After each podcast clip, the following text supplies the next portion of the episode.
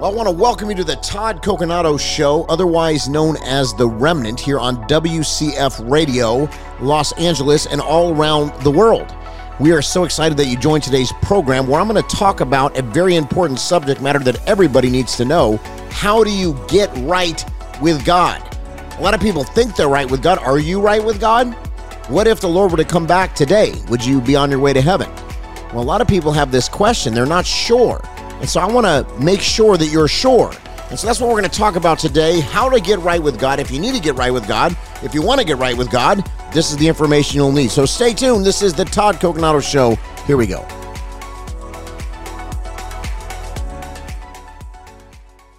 All right, everybody, I want to welcome to the Todd Coconato Show, otherwise known as The Remnant, here on WCF Radio. We're so thankful that you tuned in, and we are indeed going to talk about how to get right with God.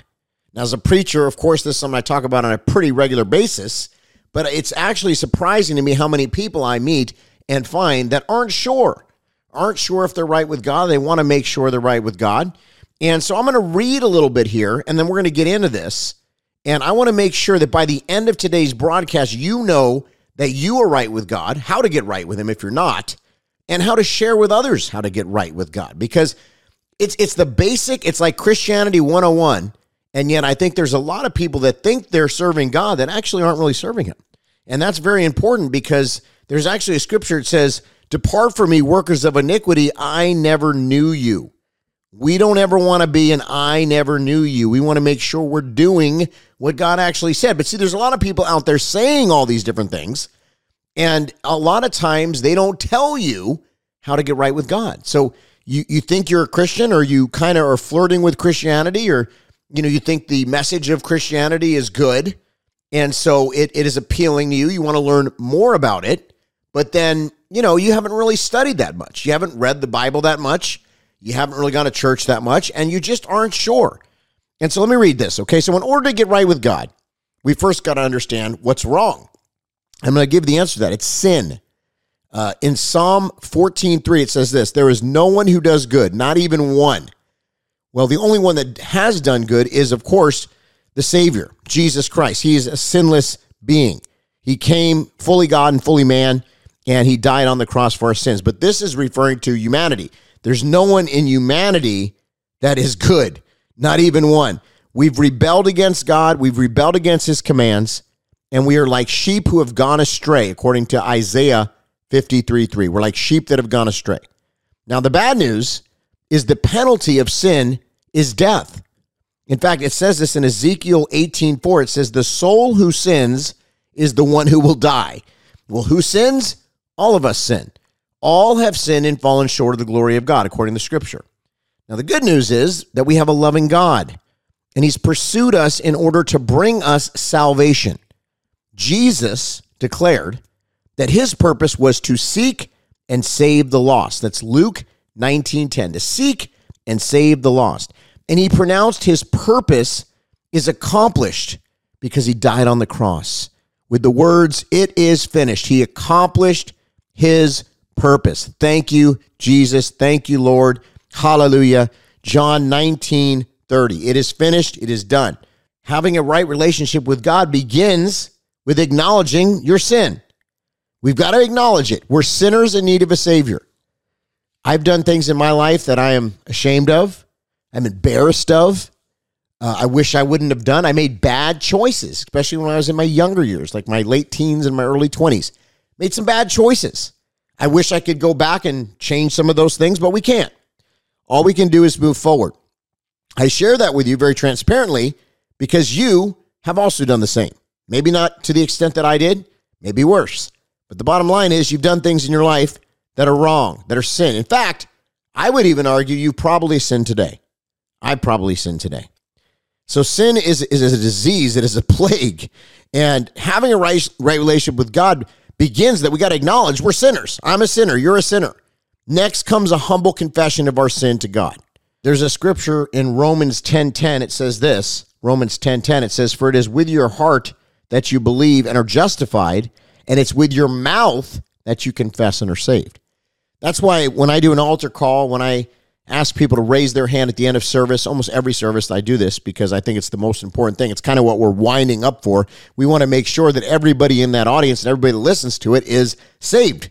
And, you know, the Spirit of God is moving. And during the altar call, this is a time when many people get saved.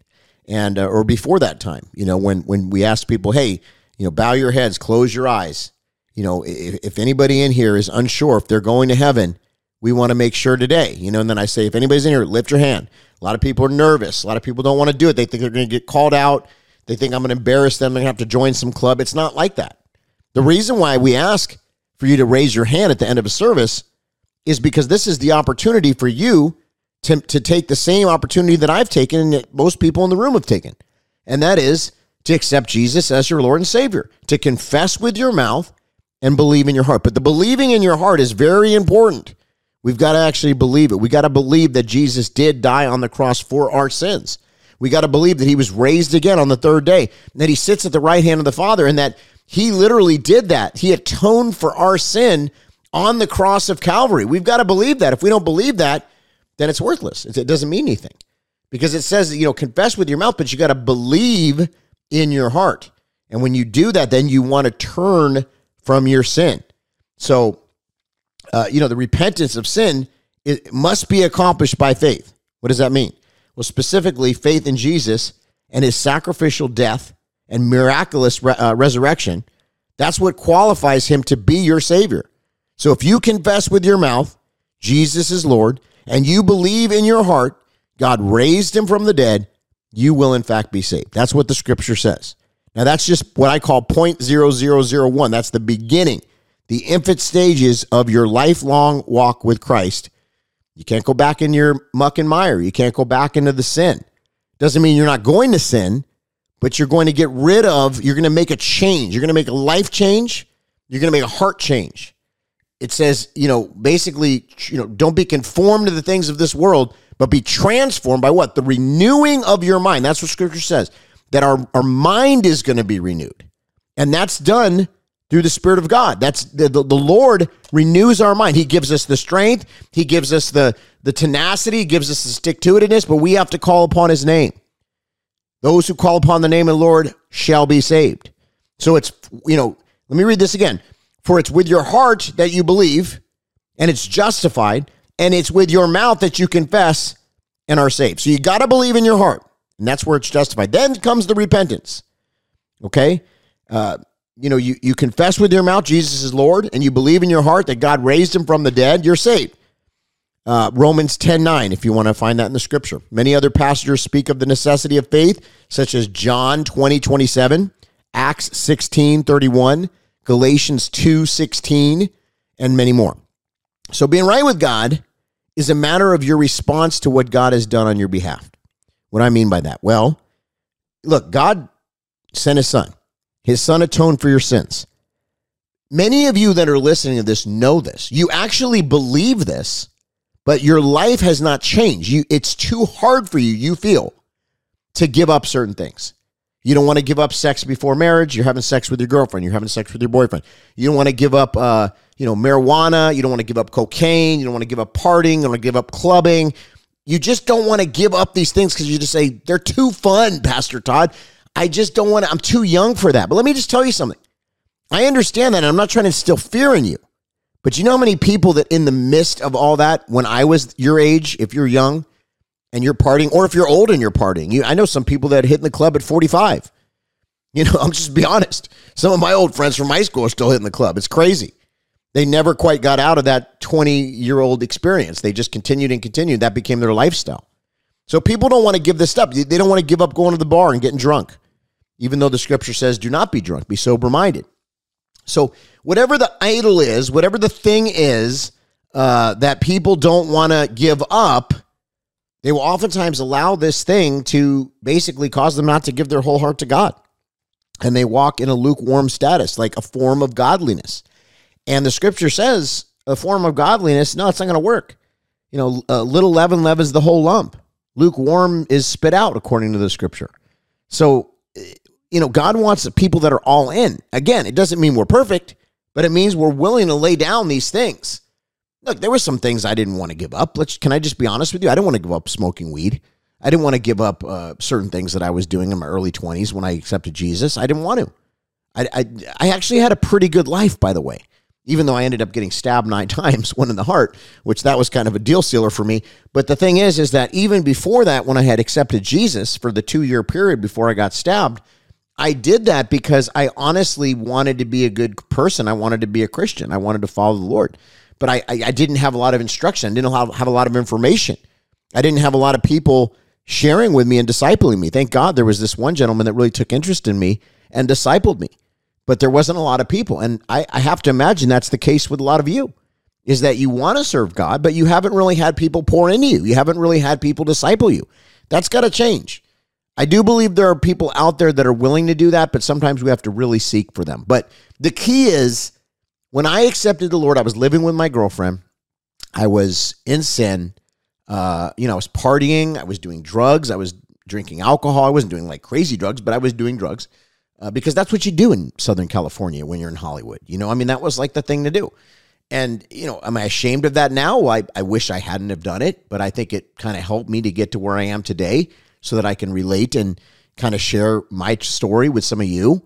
Um, but, you know, some of you didn't have that experience. Maybe you never actually were in the world. Maybe you lived your life as a Christian all through middle school and high school and college, and you're still a Christian today. And I say, praise God. But here's what I would say whether you gave your heart to the Lord later in life or midway through life or in your teens or your 20s, or you've been a Christian your whole life, no matter where you are, you got to make sure you have an encounter with God because that's what God wants of us. He wants us to, to hunger and thirst for righteousness. He wants us to be willing to lay down the things of our past, to lay down the evil, to lay down the bad things that we've done in our life. Doesn't mean we're going to be sinless, but it means that our heart's in the right place and we're repentant. And just like King David, God called him a man after his own heart. God wants us to be good repenters. Very important. So repentance must be occupied by faith, specifically faith that Jesus died on the cross for our sins and then was raised again. We confess with our mouth, we believe in our heart Jesus is Lord, and then we start moving, you know, towards the, you know, everything that the Lord tells us to do in the scripture. Um, you know, being right with God is a matter of our response to what God did on our behalf. He sent a Savior, you know, Jesus Christ. He provided the sacrifice to take away our sin. He offers you and I the promise uh, in, found in Acts chapter 2 everyone who calls on the name of the Lord will be saved. Everyone. Everyone who calls upon the name of the Lord. I don't care what you've done. You've had five abortions. You know, maybe you're an ex murderer. Maybe you murdered somebody, but you know, you got out somehow. In California, that's actually pretty likely that you might get out. So maybe that's you. Listen, uh, what you did was awful. It was horrible, and you got to repent. But if you repented, even if you're a murderer, because guess what? King David was basically a murderer. If you repent and you turn, God will give you a second chance. God will, I mean, it doesn't matter what you've done. I want to be very clear.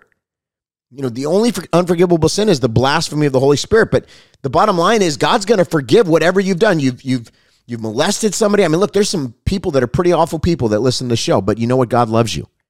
And, I, you know, what you need to do is you need to repent. There's some amazing people listening to this show that you know you you serve the Lord with all your heart. Praise God. I mean, this is on the radio. There's thousands, if not millions, of people that can hear this broadcast right now, and there's there's people that have done all different types of things.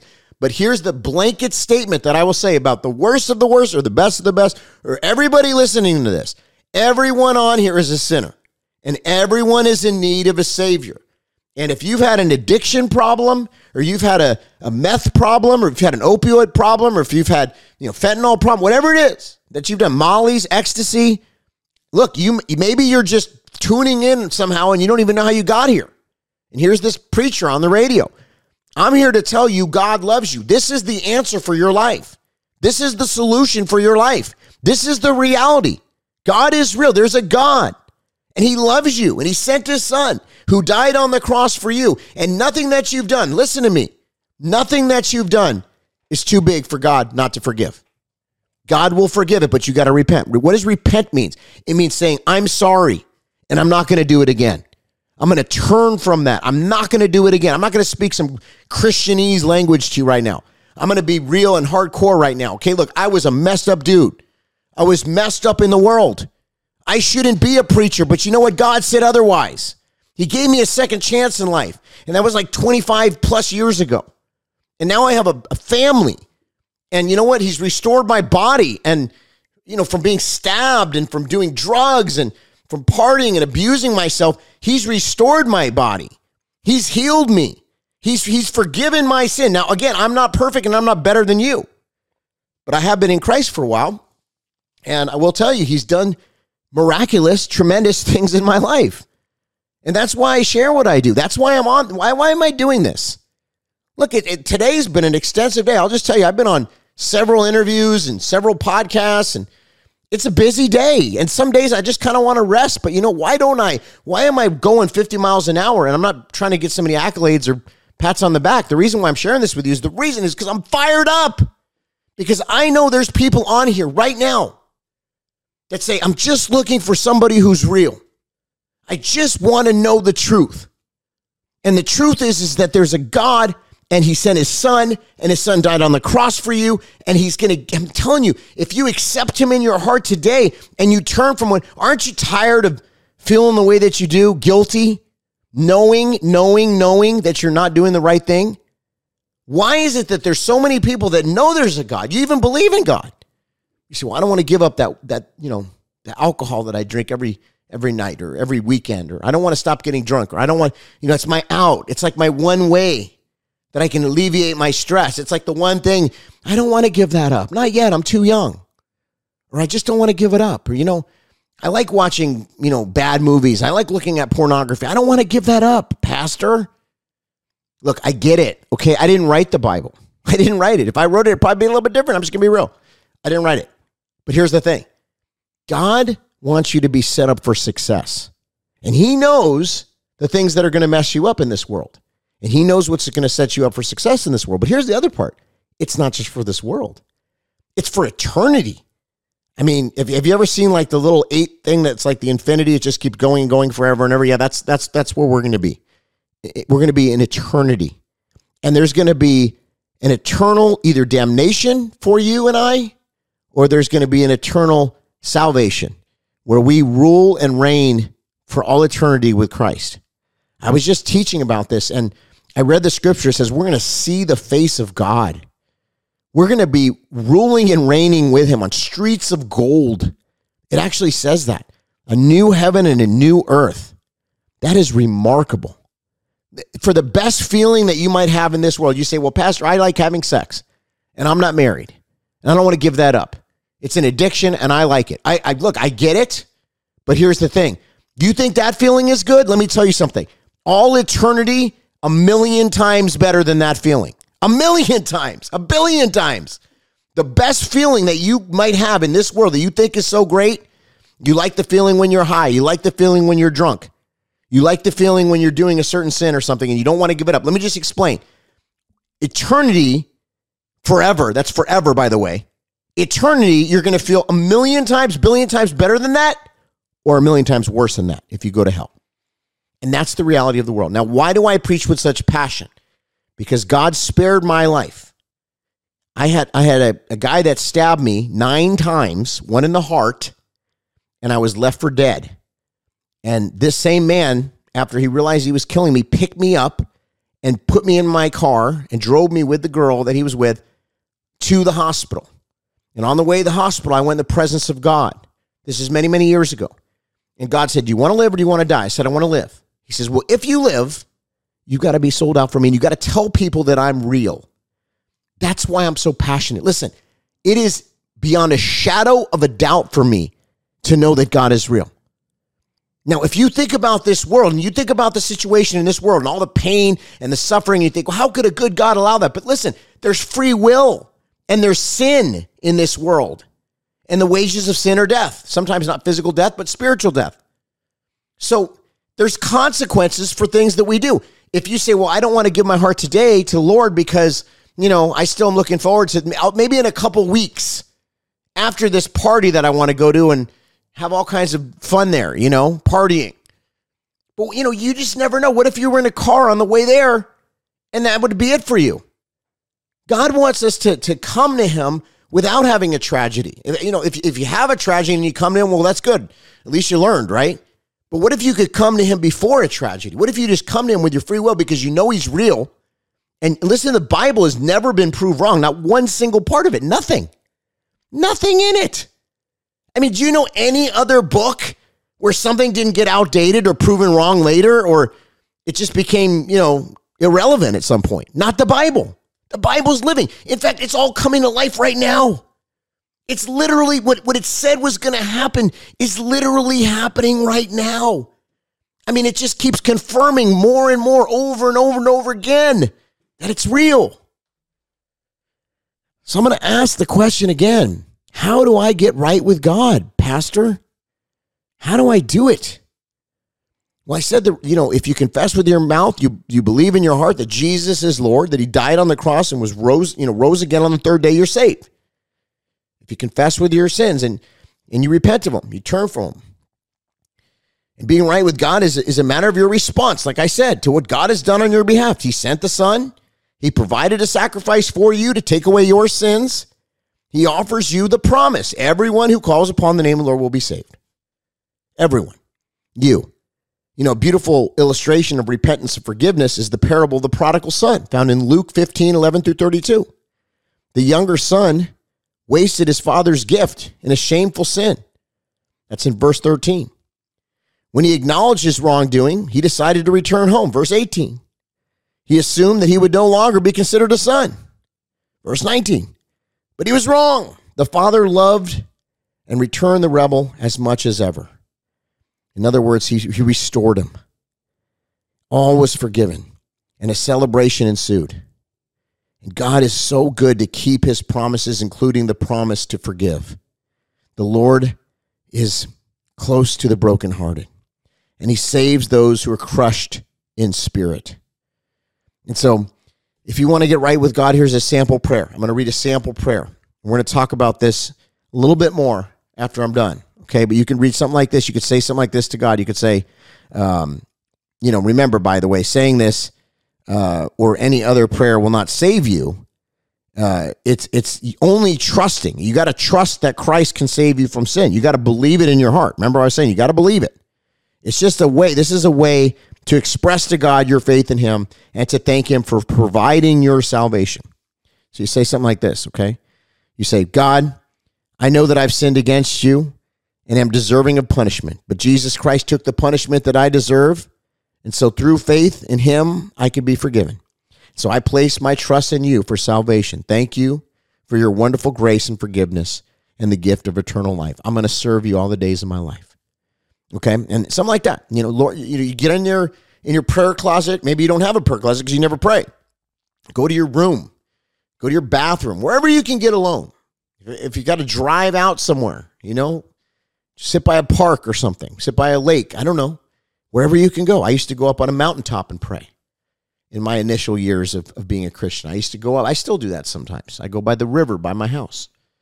There's always something, you just got to get alone with God. And you got to say, Lord, forgive my sins. I want to I want to turn my life around. Why did I do today's broadcast? Because I know a lot of you are already believers. But the thing is, like, we've got to take this seriously at this point, okay? Look at the world. Look at the conversations that we're having in the world right now. Look at look at everything that's going on. Wars and rumors of wars.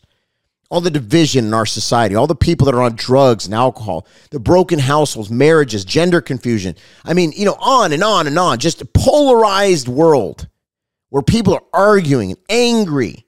You could see it on the street when you're driving your car. People are angry. They don't want to let you over. You know, people give you the finger. I mean, the world is crazy. But yet we have an uh, ability to find a peace in Jesus. We don't have to be part of this broken world. We can be in it, but not of it. That's what Christ says. We can be citizens of heaven. And I, I think there's even some people on here that, that you would think that you're a Christian. You go to church, once in a while you crack open the Bible, but you still got areas in your life that you know you need to stop. You need to surrender over. There's people in your life that you probably shouldn't be hanging out with anymore. There's things that you're doing that grieve the Lord and probably open you up to assignments of the enemy because you allow that area of sin in your life repetitively. Yeah, that's right. And so maybe God had you hear this today because maybe this is a defining moment in your life. Have you ever thought that? Maybe maybe it all happened to get you to where you are right now. You've been waiting on God, you've been lonely, you you don't understand why these things are happening to you, but then you didn't really quite realize that you had opened a door to sin. And that you have been allowing sin in your life, which is then allowing the enemy to have, you know, control over certain aspects of your life because they're not given to God. They're not, they're, you haven't consecrated yourself.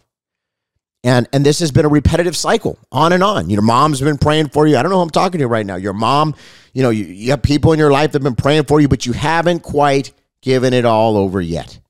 And the Lord is saying, do it today. I mean, it is late in the game right now. It is late.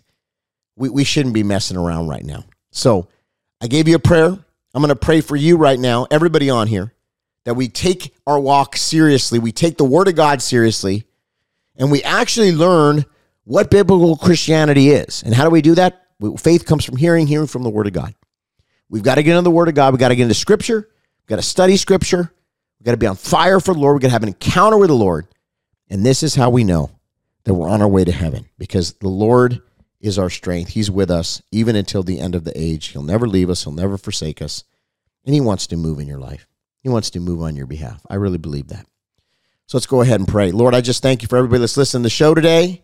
I pray that everybody on here would be serious about their walk and that they would know today that they are right before you. And if they're not, that they would get their hearts right before you today. Today is the day. Now is the time.